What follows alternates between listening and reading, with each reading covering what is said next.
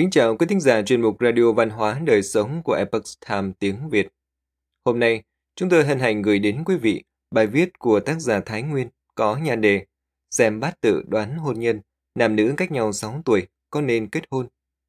Bài viết được dịch giả Minh Phương truyền ngữ từ bản gốc của Epoch Time Hoa ngữ. Mời quý vị cùng lắng nghe. Có thể nói, hôn nhân là một chủ đề muôn thuở của con người. Có cặp vợ chồng sống rất hòa hợp hạnh phúc, bách niên dài lão. Có cặp vợ chồng quanh năm cãi vã, dẫn đến sứt mẻ tình cảm gia đình. Thậm chí, có những cặp vợ chồng lại kết thúc bằng ly hôn, ảnh hưởng không nhỏ đến con cái đời sau. Những trẻ em có cuộc sống gia đình đổ vỡ thường có xu hướng không còn tin vào chuyện tình cảm, từ đó nảy sinh suy nghĩ cả đời không kết hôn, không muốn sinh con. Thực ra, mỗi người có số mệnh khác nhau, điều đó dựa vào phước đức và nghiệp báo của họ. Thế hệ trước hôn nhân hạnh phúc không có nghĩa là con cháu đời sau cũng rơi vào tình cảnh tương tự. Bởi vì chuyện này không thể di truyền từ đời này sang đời khác. Chẳng lẽ những gia đình có cha mẹ bất hòa, thậm chí mỗi người một ngả thì con cái đời sau của họ cũng đều sẽ không thể có hạnh phúc hay sao? Cũng đều có kết cục là gia đình ly tán sao? Câu trả lời là không phải vậy, vì ở đây không hề tồn tại quan hệ tất nhiên nào cả. Nói cho cùng, mỗi người có vận mệnh khác nhau, tất cả phải xem phước đức và nghiệp báo hình thành từ những kiếp trước của từng người. Người xưa có câu, tu 10 năm mới được đi chung một thuyền, tu trăm năm mới được ngủ chung một gối. Có trường hợp là đến để báo ân, đó gọi là vợ chồng kết thiện duyên. Lại có trường hợp đến để đòi nợ, báo oán, đó gọi là vợ chồng kết nghiệt duyên. Câu chuyện kết nghiệt duyên của Tất Nguyên Vào thời nhà Thanh, có vị quan tên là Tất Nguyên, năm Càn Long thứ 25, năm 1760, ông đỗ tiến sĩ, đứng thứ nhất cuộc thi đình và trở thành trạng nguyên, được ban chức biên tu ở Hàn Lâm Viện. Năm Càn Long thứ 50, năm 1785, ông được bổ nhiệm chức tuần phủ Hà Nam. Năm sau, lại được thăng làm Tổng đốc Hồ Quảng. Hồi năm 20 tuổi, Tất Nguyên đỗ tú tài, khi ấy vẫn chưa phải là trạng nguyên. Một đêm, ông mong thấy hai nhà dịch cầm thiếp mời, khấu đầu trước giường ông. Họ nói, Diêm Vương thỉnh ngài xuống Bình Phủ một chuyến. Tất Nguyên nói, lẽ nào thọ mệnh của ta đã tận rồi sao? Người kia đáp, không phải, có một vụ án cần phải đối chất mà thôi. Thế là Tất Nguyên đi theo họ đến một cung điện. Diêm Vương bước xuống thềm, chắp tay chào đón. Sau khi chủ khách đều đã ăn vị, Diêm Vương bèn nói về chuyện đời trước của ông. Diêm Vương nói, Ngài có án oan từ xa xưa, ắt phải nhận báo ứng. Có hai loại nghiệp báo.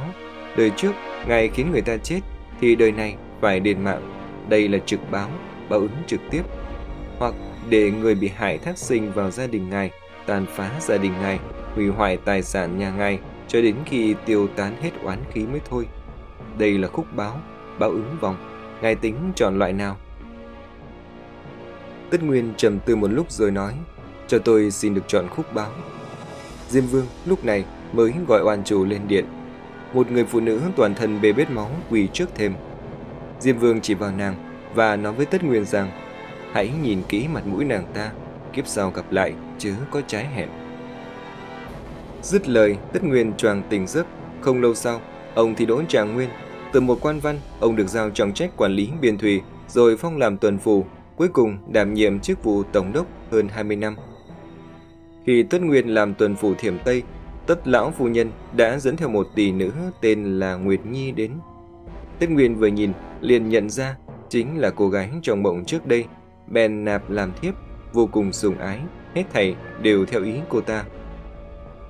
Khi đó tất phù thu nạp không ít danh sĩ có tài, Nguyệt Nhi thường xuyên ve vãn tán tỉnh họ, nhưng Tất Nguyên cũng không truy hỏi.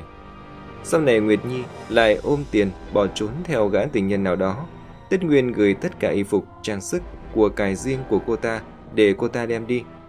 Mọi người xung quanh đều cảm phục Tất Nguyên, bao dung, độ lượng, nhưng họ đâu có biết nguyên nhân đằng sau chuyện này. Theo Diệu Hương Thất Tùng Thoại, Nam nữ chênh lệch 6 tuổi kết hôn là chuyện đại kỵ. Theo bát tự, thế nào mới là cuộc hôn nhân hung hay cát? Hôn nhân là vấn đề liên quan đến cả nam, nữ hai bên. Về chuyện nam nữ hợp hôn, có đủ loại thuyết dài và ý kiến khác nhau khiến mọi người có bề chọn lựa. Trong dân gian lưu truyền một thuyết là nam nữ hơn kém nhau 6 tuổi thì không được kết hôn. Ví dụ, nam sinh năm 1950 thì không nên tìm bạn gái sinh năm 1956 hoặc 1944. Vì nếu cha mẹ anh ta biết thì đa số sẽ phản đối, nói là nam nữ cách nhau 6 tuổi sẽ xung khắc, không nên kết hôn. Vậy thuyết này đến từ đâu? Nó thực sự có đạo lý không? Thuyết giải này thực chất là dựa vào 12 địa chi, cứ cách nhau 6 năm tất sẽ tương xung. Ví dụ, năm 1950, tuổi dân, mệnh thổ, còn năm 1956, tuổi thân, mệnh kim. Theo ngũ hành thì kim khắc mộc, nên hai tuổi này kết hợp lại sẽ tương khắc. Tương tự, năm 1944, tuổi thân, mệnh kim thì cũng như vậy. Đây là theo quy luật trật tự của 12 địa chi mà ra. Nhưng theo bát tự thì cần dựa vào bốn yếu tố toàn diện, giờ, ngày, tháng, năm sinh mới có thể luận đoán được quan hệ tương sinh tương khắc. Như vậy, nếu chỉ tính toán năm sinh là có thể khinh suất nói hung cát thì không đủ căn cứ. Nhưng tại sao quan niệm này lại có thể lưu truyền trong thời gian dài như vậy? Thứ nhất, nó có tính phổ quát rộng rãi, không cần nghiên cứu sâu nghĩa lý biện chứng tương sinh tương khắc ngũ hành bát tự. Nói cách khác, không phải ai cũng hiểu được toán mệnh. Thứ hai, nó thuộc một bộ phận. Thứ hai, nó thuộc một bộ phận cực nhỏ trong bát tự. Sau khi xem xét biện chứng tương sinh tương khắc ngũ hành bát tự, nếu nam sinh vừa vặn là dụng thần duy nhất của nhật chủ, thì dụng thần này chính là mệnh căn của nhật chủ.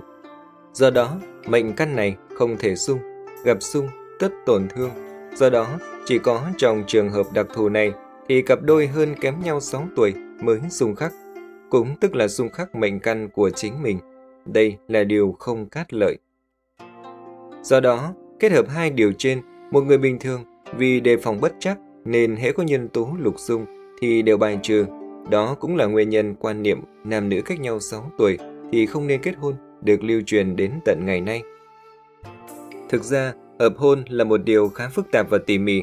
Trong sách mệnh cũng ghi chép rất nhiều thuyết pháp phức tạp mà không phải là một vài nguyên tắc giản đơn là có thể lý giải được. Tuy nhiên, những người bình thường ít tìm hiểu về mệnh lý thường bị những thầy bói khua môi múa mép hù dọa đến khiếp sợ, nên phải ngoan ngoãn nghe theo và khấn vái, xin các thầy mách nước giải hạn cho. Các thầy sẽ nói giúp bạn cải mệnh, chọn ngày, hóa giải vận hạn, cúng tam tai, vân vân. Sau đó hết giá trên trời, thi triển đủ loại mánh khóe để lừa tiền, gạt tình. Cũng có một số thầy tướng số dùng thần sát để xem xét hôn nhân. Họ thông qua những thần sát như vọng môn quả, cốt tùy phá, thiết phụ trừ, lục hại, bát bại, đào hoa, hồng diễm, lang tịch, phi thiên, đại bại, cô quả, vân vân để tra hung cát. Những điều này hoàn toàn đều dựa vào năm tháng ngày sinh trong bát tự. Ví dụ, họ lấy yếu tố tháng và năm sinh kết hợp lại, nhưng kể cả vậy, vẫn chưa xem hết được toàn bộ các phương diện trong bát tự, huống hồ là đoán định vận mệnh, cái được cái mất của từng người. Đây chẳng khác nào thầy bói xem voi, lấy bộ phận để nói tổng thể, không hợp logic, cũng không đáng tin, vô cùng hoang đường, nhìn qua đã biết lừa đảo. Một ngày nọ, tác giả đi ngang qua một quầy toán mệnh bên đường, có hai cô gái dáng vẻ người nông thôn đang ngồi xồm trước mặt thầy toán mệnh. Nét mặt họ tái mét, chăm chú nghe thầy toán mệnh thao thao bất tuyệt. Tác giả bèn lại gần, thì thấy ông thầy hoàn toàn không nói về lý tương sinh tương khắc trong ngũ hành bát tự, cũng chẳng nói gì đến hợp mệnh gì, kỵ điều gì. Ông ta toàn nói về phạm sát điều gì, xung khắc cái gì, thế rồi xui hai cô làm thế nào để cài mệnh, dài hạn, sau đó bắt đầu thét giá trên trời. Chẳng trách, thành danh của tướng mệnh ngày càng đi xuống. Dường như đã trở thành công cụ để lừa tiền gạt tình rồi. Một trong những nguyên nhân tác giả viết một số bài báo về mệnh lý là để giúp bạn đọc có thể hiểu biết sơ bộ đúng đắn về tri thức mệnh lý chân chính, không nhẹ dạ cả tin mù quáng nghe theo những kẻ bịt bợm hại người. Trên thực tế, dùng bát tự và ngũ hành tương sinh tương khắc để xem hung cát thì vẫn chưa đủ. Trong bát tự có giờ sinh, ngày sinh, tháng sinh, năm sinh. Nếu chỉ luận năm sinh, tháng sinh thì sao có thể đoán định hòa phúc được? Xem bát tự vợ chồng dự đoán mối quan hệ hôn nhân. Vậy làm thế nào để từ bát tự đánh giá mối quan hệ hôn nhân một cách khách quan và chính xác? Đó chính là dùng toàn bộ quá trình tuần hoàn không ngừng của lý tương sinh tương khắc, vận dụng chúng để điều tiết lẫn nhau. Ví dụ, trong mệnh của người nam, ngũ hành thổ vượng kim suy, vì thổ sinh kim nên hợp với người nữ mệnh kim hoặc thổ. Với người nữ ngũ hành thổ vượng thủy suy, vì kim sinh thủy nên hợp với người nam có mệnh kim hoặc mệnh thủy. Như vậy, hai bên có thể dung hòa, điều tiết lẫn nhau, phù thề ắt hòa hợp, phú quý bền lâu. Nếu người nam ngũ hành kim nhược hòa thịnh, vì kim sinh thủy nên hợp với người nữ có hòa vượng kim suy. Hoặc người nữ ngũ hành thổ suy mộc vượng, vì thổ sinh kim nên nếu kết hợp với người nam cũng có thổ suy mộc vượng, không điều tiết được, gia đình ắt nhiều biến cố, chắc trở khốn cùng. Cũng có một phương pháp hợp hôn khác như nữ mệnh thân vượng có thương quan.